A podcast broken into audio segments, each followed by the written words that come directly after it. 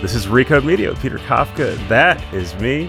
Today we're going to talk about money and maybe some mergers with two really good merger reporters, Dan Primack from Axios, Ben Mullin from Wall Street Journal.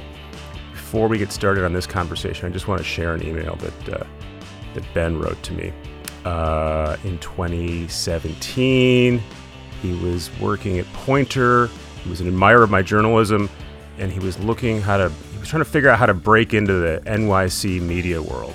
And this is where I've been telling the story for a while, and I've always thought that I was I discouraged. Uh, I, I, I, always thought that I encouraged Ben to come to New York, but it turns out I did not do that.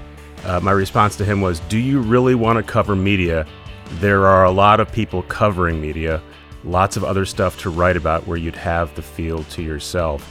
Uh, so that was my advice to Ben, and luckily for Ben and everyone else, he did not follow it. He's now a kick ass media reporter at the Wall Street Journal. So I will try harder to dissuade future reporters from encroaching on my beat. Welcome, Ben. Welcome, Dan. Thanks for having us. Thanks for having us, Peter. Um, I think everyone who listens to this podcast knows there's a lot of merger talk between digital media companies, uh, and they are also probably familiar with the, with something called a SPAC, or they've heard about a SPAC, and the two things are intertwined but I wanted to spend some time today explaining what's going on, why it's going on, and what we think might happen in the future. So, Dan, let me let me start with you because um, you cover mergers of all sorts. What what is going on in media specifically that has a bunch of these companies wanting to combine? Uh, obviously, it depends on which which media companies you're talking about, but mm-hmm. you know there are a large number of media quote unquote unicorns or near unicorns or digital media companies that are kind of getting a little bit long in the tooth to be independent, privately held companies, at least ones that took venture capital money, which most of them did. The venture capitalists think they're getting a little bit long in the tooth to be privately held venture capital companies solo. So there's kind of just a, you're kind of getting to the point where if this was any other industry, if this was enterprise software or biotech, you'd be hearing about mergers or maybe going public that's just kind of where we're at with these companies. Be- because the investors put in money five, seven years ago, and the investors want out. They want out, and we'll get into SPACs. And then a piece of this, yeah. of course, is that the capital markets are just absolutely insane right now. So if you're going to get out, now's a pretty good time to do it. Yeah, the answer to every deal right now is the the markets are insane. So why not? Which we can go back to that. But just to be clear, I get that in venture world, um, you want to exit your your your investments five to seven years if if they're doing really well, right? Um, and the the sort of traditional idea is, you know, a handful, small percentage of your investments will do really well. A lot of them will be written down to zero. A couple others will have a one or two x return, which is fine, but you don't really care. You know, there was a moment five, six years ago where people were unusually bullish about media startups and they were somehow get attached to Facebook and that was the that was that was Vice and my employer Vox Media and BuzzFeed and then everyone's enthusiasm about that went away the last few years. Um, so presumably the investors who put money into these companies aren't expecting giant returns at this point. Are they really agitating to have exits? Just because you're not expecting to get a 10x return doesn't mean you're not agitating for an exit, right? Because because your alternative, particularly if you're a site that's not making that's not making a profit, and some of them are, but but for the ones who aren't, if you're the venture capitalist, at some point you basically have to put in new money or find somebody else to put in new money. So even if all you're going to get is say a 1.2x or even just get your principal back you still want that. You'd rather have that than it go to zero. Right. I mean, in some cases, right, Disney has already told investors they put a lot of money into Vice and they said that is now worth zero. Um, maybe we'll actually get some money back, but we don't expect anything here. Ben, to the to the idea of the the media business in general. Again, there was a lot of enthusiasm about it a few years ago, and with some exceptions, uh, Dan works at one of them. Uh, people are not very enthusiastic about media. It's sort of back where we used to be. Um, so, are these mergers from is this just small companies trying to get a little bit bigger and hope that that works or or is there a more compelling story here for these mergers i think a lot of these companies are seeing the enthusiasm in the markets right now and they realize that they need to get their top line number or their revenue number big enough so that they're attractive to one of these SPACs so that they can go public. So I think part of why we're seeing a bunch of this consolidation is these tinier media companies know that they need to get bigger so that they can finally exit. I think that's one of the things we're seeing here. I think some of it is also that, to your point, legacy media has largely pivoted towards streaming. You know, a long time ago, uh, 2015, 2014, for a lot of these really big media companies, the TV companies invested because they saw these digital publishing companies as the new frontier and maybe how they were going to fix their problem of dwindling affiliate fees, dwindling uh, TV advertising fees on a year over year basis. And, uh, and dwindling audiences, right? The the yeah, the pitch was BuzzFeed or Vox or Vice was going to help these hidebound companies like NBC Universal and Fox figure out how to reach the elusive millennial. Absolutely. And then I think all these CEOs saw that Netflix was getting valued uh, based on their direct to consumer subscribers at a rate that was kind of disconnected from, uh, you know, certainly the profits. Um, and everyone realized that was sort of the way they needed to go. So they pivoted and they did all these big mergers focused on either vertical integration like Warner Media, AT&T, or um, mostly on getting bigger to build streaming services. I'm thinking there of like Viacom, CBS. Um, so I think that's kind of like the macro situation right now. And then I would just add that I think, you know, you've seen a lot of these big media companies. Discovery has digested Scripps. Disney has digested 21st Century Fox. Um, uh, you know, uh, NBCU, Comcast has digested Sky. So their balance sheets are in a place where these companies could begin to make really big acquisitions again. And so I think the next year on the media beat is going to be a really exciting one. So you think the big media guys will get bigger, um, swallow, and then, but, but, but getting bigger could mean, in theory, it could mean buying a BuzzFeed, but it also, in theory, it could mean buying a Viacom CBS, absolutely, right, or Discovery Scripps. Um, so let's.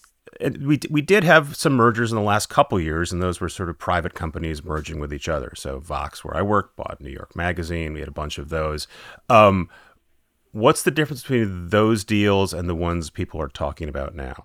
Uh, I mean, the ones people are talking about now, I think Ben kind of got to this, is that you're not so like okay, so Vox with New York Magazine, right? That digital publisher buying a at least legacy print publisher, even though obviously New York Magazine went online. I think what we're hearing about now, as Ben said, is, is largely being driven on the SPAC side, right? It, it's not, it's really let's get scale. Let's get scale, not just for the sake of scale, but scale for the sake of being a public company. And, and, and there's this theory, at least, that to be a publicly traded company, you should have top line revenues certainly of $100 million, but, but most likely higher than that. Now, some SPACs have been buying, you know, air taxi companies that have zero dollars in revenue. Uh, so, so that's not necessarily it doesn't always track. But at least when it comes to companies that have, you know, an operating business with products and customers, there's a feeling that you want, and that scale will ultimately matter a bit, and particularly in terms of keeping the share price up. You know, you're you're not the, the difference between say two media companies going public and two enterprise software companies, you're not expecting the same sort of growth, right? You're not expecting, you know, 3x next year and 3x the next year, et cetera you're expecting, hopefully, if it works right, steadier growth. And so the feeling is if the top line is bigger, that's going to make investors happier. So let's talk. Let's discuss what a SPAC is: Special Acquisition Corporation or company? Uh, acquisition company, technically. Acquisition company. So in the very old days, this would be something we'd call a reverse IPO, and it was something that penny stocks did, where you a shell company bought your company or vice versa, and and if you did it, everyone sort of, you know, held their nose because it, it stank and you ran away from it. Um, but that's essentially what's happening now, but now we have a mania for it. So, Dan, why don't you walk us through what a SPAC is and why we're talking about it now? Yeah, as you said, these things are decades old. Uh, penny stocks, there have been some big ones, though, in the past. Uh, Burger King, years ago, Bill Ackman did a SPAC and brought Burger King public. Uh, Hostess went public via SPAC. So, the right, you know, Twinkie maker, big companies uh, right now, but the way they basically work is you, uh, an investor or an investment firm decides they're going to form a SPAC, and then they do an IPO for it. But the difference between a SPAC and a normal company going public is there is no company. There's no business model. There's no revenue. There's nothing. There is a promise that we are going to find a company or a couple companies to buy. And then once we find those to buy, so long as the shareholders sign off on it, we're then going to bring that public. You, you mentioned the, co- the concept of a shell. It really is a shell. You, you do an IPO for the shell, and then you find a company to kind of slide in. And whatever you've slid in, that's the living organism, and that's what the company ultimately becomes. And there's lots of, you know, kind of complicated parts to how it really works for investors. Uh, but except to say, investors do technically have veto power over whatever deal the SPAC manager picks, although they almost never exercise that. There's been a small handful of exceptions. And the other piece is there are so many more SPACs now than ever before. Uh, in the past uh, decade, usually you'd get maybe a dozen, 15 of them raised a year, often around real estate or things like that. Uh, we're have we have hundreds already raised in 2021. Uh, you know, we talked at the beginning about how the capital markets are insane. Yeah, the capital markets are insane, and everybody's raising a SPAC. It seems, if for nothing else, optionality. Right. So so these are I sometimes refer to as blank check companies, right? If, That's right. if you're buying Yeah. into a SPAC, you're saying here's some money, go out and spend it on something. And they these things have prospectuses and they tell you what they're interested in and who works there, but But they don't. there's- ha- there's but they no- don't have to. No they don't there. have to stick to them. You could say we are raising a media SPAC, and then you could buy a spaceship company. There's no like you're not tied to that. Right. And in theory, it's all going to work out. What, why? So we'll talk about why people are creating the SPACs and then why you'd want to use a SPAC. So it seems to me that if you're creating a SPAC now, the answer to why is why not? If literally, if people are going to give you money and you will also be paid to put that money to work, and if it works out, you'll get a bonus there as well. There's, it seems like there's almost no downside to do it, which should set off a lot of alarm bells.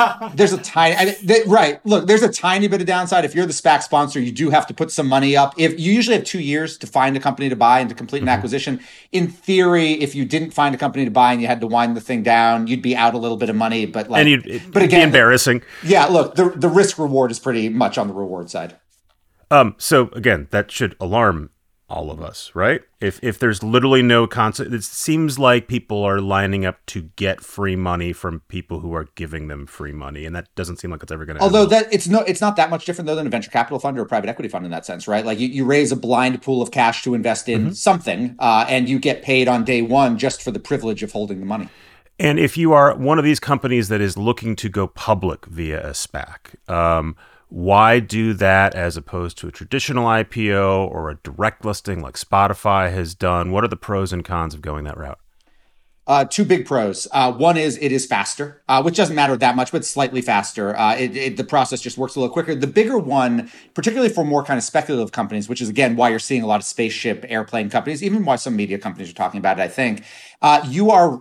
As of current regulations, and the SEC is already talking about changing this, but at this moment, you are allowed to provide more future guidance, guidance further out about how your business is going to perform without having any liability problems than you would if you did an IPO or a direct listing. So again, if you're a spaceship company and you have no revenue, you can talk about how you're going to do in 2025, 2026. If you did a traditional IPO, you can't. You're just not allowed to do that without being liable if you fail. Okay, that doesn't sound terribly convincing. So, Ben, why does a, a BuzzFeed, uh, which is reportedly talking to a SPAC, um, did you write that story? I think uh, Jessica. No. it was Lucas Jessica- Shaw who broke the name of the Lucas. Shaw wrote that one. Yeah. Thank you. Yeah, apologies to the other excellent other media reporters who are not on this podcast. Uh, Lucas Shaw, who's been on a bunch, Jessica Toonkel, who had a scoop this morning about Vice talking to a SPAC. It seems like everyone is talking to a SPAC. If you're if you're Vice, if you're BuzzFeed, if you're big enough, you've got a couple hundred million dollars or more in annual revenue. What is appealing about a SPAC as opposed to a traditional IPO? Well, I think you said it earlier. Like Disney has told the street, has told everyone that uh, you know their equity in the company is essentially valueless, and so that kind of gives you a benchmark of strategic investor interest in these digital media companies.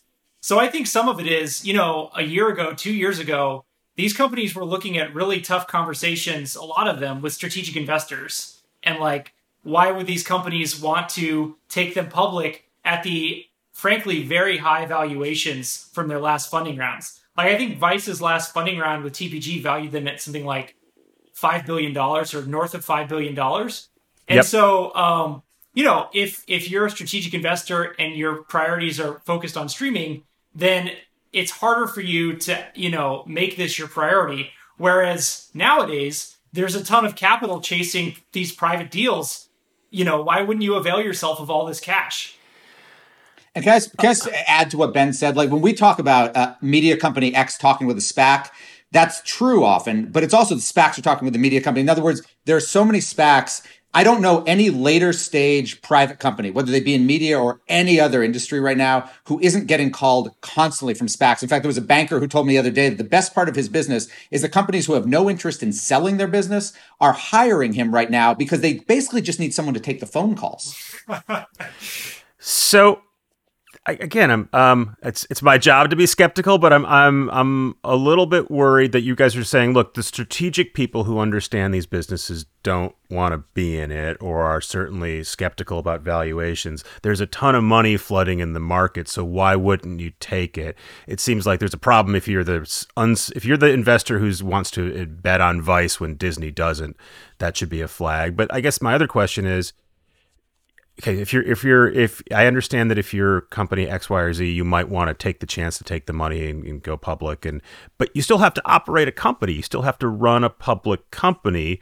Um, if these companies weren't attractive enough to go public last year or two years ago what makes them attractive public companies a year or two from now after they have spacked and they have to do quarterly numbers and you know the media business is still going to be a hard media business? What is what does this look like a couple years from now if these companies all go public I'll ask you the opposite, Peter. Uh, what, what, which is, which is, the companies could be stay private and become less valuable, right? Like th- this is again, I, I don't think this is as much a media story as just like a general capital markets quasi tech story, right? Like the, it's entirely possible uh, that that you could be Vice or BuzzFeed or any of these companies, and over the next four years, your revenue could double, your profits could double. You could, on paper, look like a much healthier company and be worth less. It's just entirely like I mean the the way things are valued right now. It's possible there's value to quote striking when the iron's hot, and I think that's appealing to a lot of people. There's also though I, I should note with the SPACs that originally there is often some liquidity uh, for either existing investors or shareholders, you know, employees or whatever. There's something often called a pipe, which comes into these deals, which is outside funding from kind of the Fidelities and the BlackRocks of the world. And some of that money usually gets used to help people partially cash out on day one so that some of the early investors don't even have to wait for the stock price to begin trading. They, they get some cash immediately. Speaking of cashing out, I've, I've got I've gotten calls from uh, uh, calls and emails from, from people who work at some of these companies. They're not they're not investors, but they work there or have worked there. They own options or, or shares. Uh, is this good for them? Are they getting diluted? Is there a better version of this? Is there any downside for for an employee or former employee who owns stock in one of these companies? I think it depends on the valuation, right, Dan? Like if if a SPAC says they're going to buy the company for like you know, the company was last valued at 5 billion and the SPAC's going to do a 10 billion dollar deal, then I think that's good for the, you know, shareholders, like especially like employees who may or may not have preferred stock. But if the if the value is low and say like TPG in the case of Vice, like if the value is way low, I'm just speaking hypothetically because I don't have the reporting on it, but hypothetically if the value was low on Vice from the SPAC, the offering, and you have TPG sitting at the top of the preference stack, so they get paid out first, um, then I think that's really potentially not great news for uh, people who just got some equity from working at the company in its early days. However, if the offer is really great, then um, yeah, you're probably set to have a pretty good payday, right?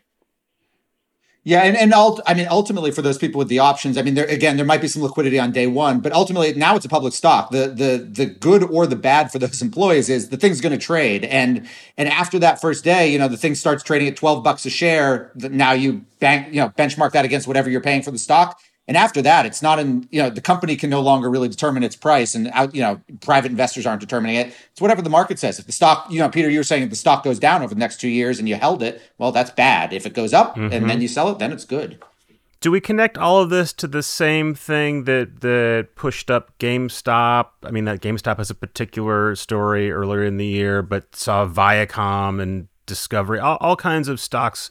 And it, it's not all media, right? The, all kinds of, of publicly traded companies with weird ass valuations and stock swings over the last year. Is this all just a function? Is this all the same thing? Just there's a swirl of money going in, and it ends up in odd corners, and and and there isn't a rationale for why any business is, is up or down on any given day it's not like GameStop and that these things aren't being driven by you know by Reddit traders per se. But uh, the mm-hmm. second part, yeah, it, it's the Fed has really loose monetary policy, and everything is worth a lot more today than it was a year ago. Not necessarily because it deserves to be.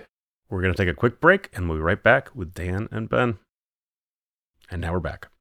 Okay, so we, have seen how this plays out with housing and dot com stocks. So um, I'm gonna I'm going to remain a little worried and skeptical. But let's um, let's talk about some specifics, and we'll make it easy uh, and give Dan a break right now and let Ben talk about a story he wrote last week about Dan's company, Axios, um, doing some kind of deal with the Athletic. What's the rationale for that one, Ben? Um, I've been told that the rationale for that perspective deal is you have Axios, which is, um, you know, they they do an excellent job. They publish, you know, great scoops on a regular basis.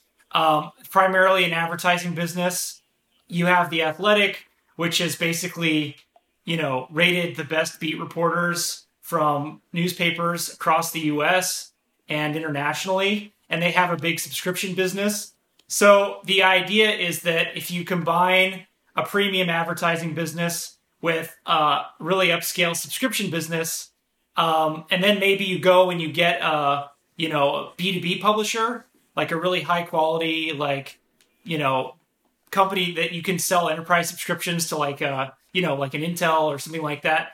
Then you have like a compelling potentially company with a big enough top line number that's interested that's interesting to the street um, and it's got sort of like enough diversification of revenue that it's attractive to a lot of different kinds of investors. Now you published that with a 7 a.m. dateline on Friday, which which makes me think that maybe uh, um, there's some sausage making going on in the background, and the company's participated in that story. Do you do you think? Um, what's your sense of how far along that deal is? Um, with the caveat that in deal reporting, we often hear there's a standard phrase about you know early talks, or sometimes they'll say they're in advanced talks, but the deal could still fall through, and that usually means the deal's being announced tomorrow. Um, what's your sense of, of how far along Dan is to being submerged with uh, merged with the Athletic? Um, I think in the story I said that talks were still early. Um, I haven't heard anything since that story published that indicates things have progressed farther than that. Yeah, and by the way, I think a lot of people would like to buy the Athletic, so um, we shall see. Dan, what do you want to add about your employer and, the, and your merger as, uh, prospects? You see, I, I, think Ben was just led astray. See, I, I, was negotiating a new contract with Van and he said, "What do you want?" And I said, "I want Patriots tickets." And he said, "I don't have Patriots tickets." And I said, "Well, how would you go get them?" He said, "Well, let me call a guy." So he calls a guy because he knows them, and then it gets to Ben, and I think it's just all a misunderstanding, but I could be wrong. Don't quote right. me. I might. Be All right, Ben. You may have to walk that story yeah. back. So let's let's talk about the um. And those and those are two companies that are sort of the rare bright spots. They have good stories. They're relatively new companies. Um, eh, let's talk about the the big BuzzFeeds and Vices, which were sort of those companies a few years ago, had very big valuations, have come down.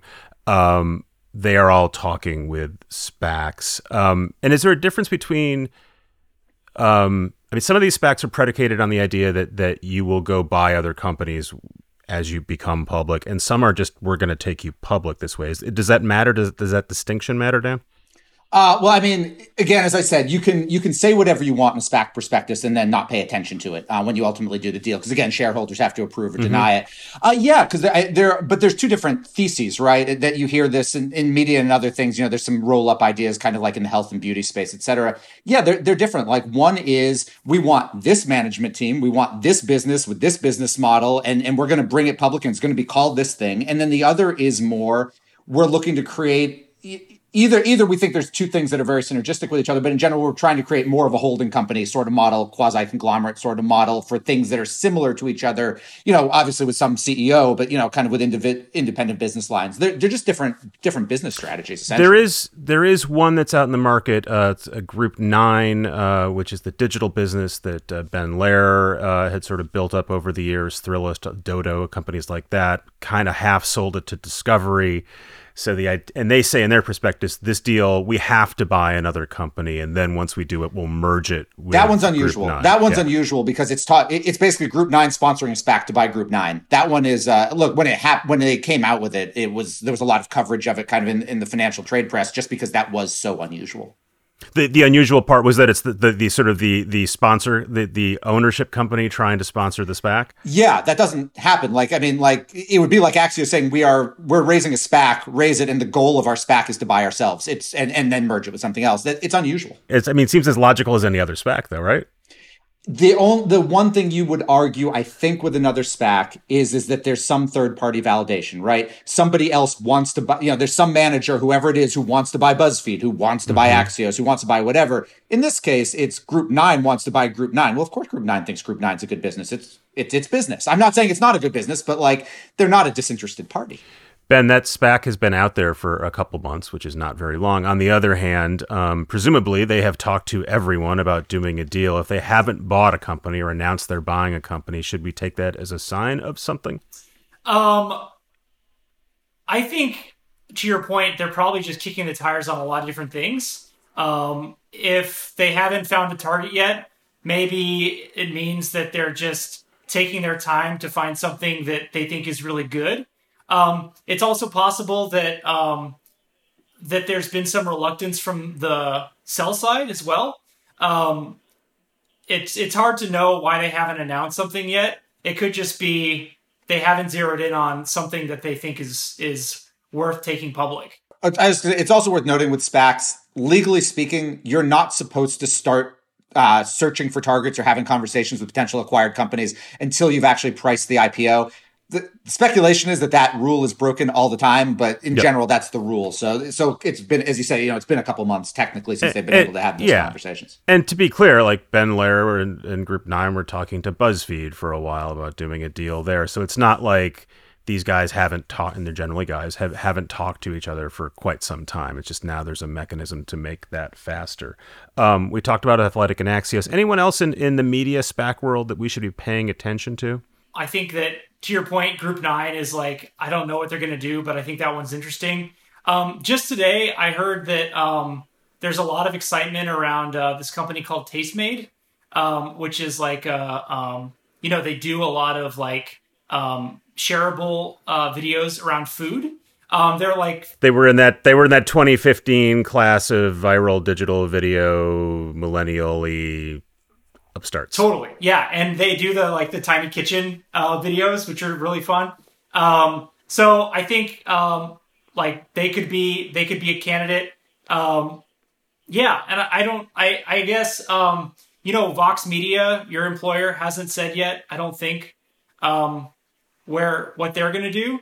Um, and it's I mean we've mentioned BuzzFeed, we've mentioned Vice, we've mentioned Group Nine. Um, they're the only other like uh, they're they're the company that is most often mentioned in in conversation with those other companies. So it'll be interesting to see um, what Vox Media does. What do you think my employer is going to do? I think that they have a lot of optionality. I mean, I think we've reported that Vox Media uh, has turned a profit. I think we've reported that they have cash in the bank. So I think that they're approaching these conversations probably from a position of relative strength where they don't have to do a deal if they don't want to do a deal. Um, that's just my assessment based on reading the tea leaves that I've seen reported. That sounds pretty promising. And uh, Jim Bankoff sometimes listens to this, so there you go, Jim. Ben says it's Ben says it's good. Um, while we're here, before I let you go, I want to talk about some upstarts that aren't spacking yet because they're too early, but they're supposed to be disrupting all of our businesses. Uh, Cameo that lets uh, uh, faded celebrities uh, deliver birthday messages for a few seconds, which I'm still baffled as a business. Uh, and then Clubhouse and Substack, uh, the last two have raised big piles of money recently. Um, Clubhouse Clubhouse raised theirs a little while ago, and Substack just did a, a, a raise. They're both also tied into Andreessen Horowitz, the Silicon Valley uh, VC firm that says they hate media but spends a lot of time engaging with media to tell them how much they hate us. Um, what do we think of those companies as as future of media companies? Ben, you wanna you wanna chime in? I know Dan has thoughts. Well, I was gonna say I haven't seen a revenue number for Substack reported anywhere. I think they've been valued at uh, what was it you said, Peter? It was like more than half half a million, half a billion dollars. It was six six six hundred fifty million per Dan. So yeah, that was a, yeah, that was a great scoop. Um, and I haven't I haven't seen enough like financials to understand how that valuation could be justified. And I assume, I mean, obviously they've said something to Andreessen Horowitz that's convinced them that they deserve to be valued at um, what I assume is a pretty high multiple.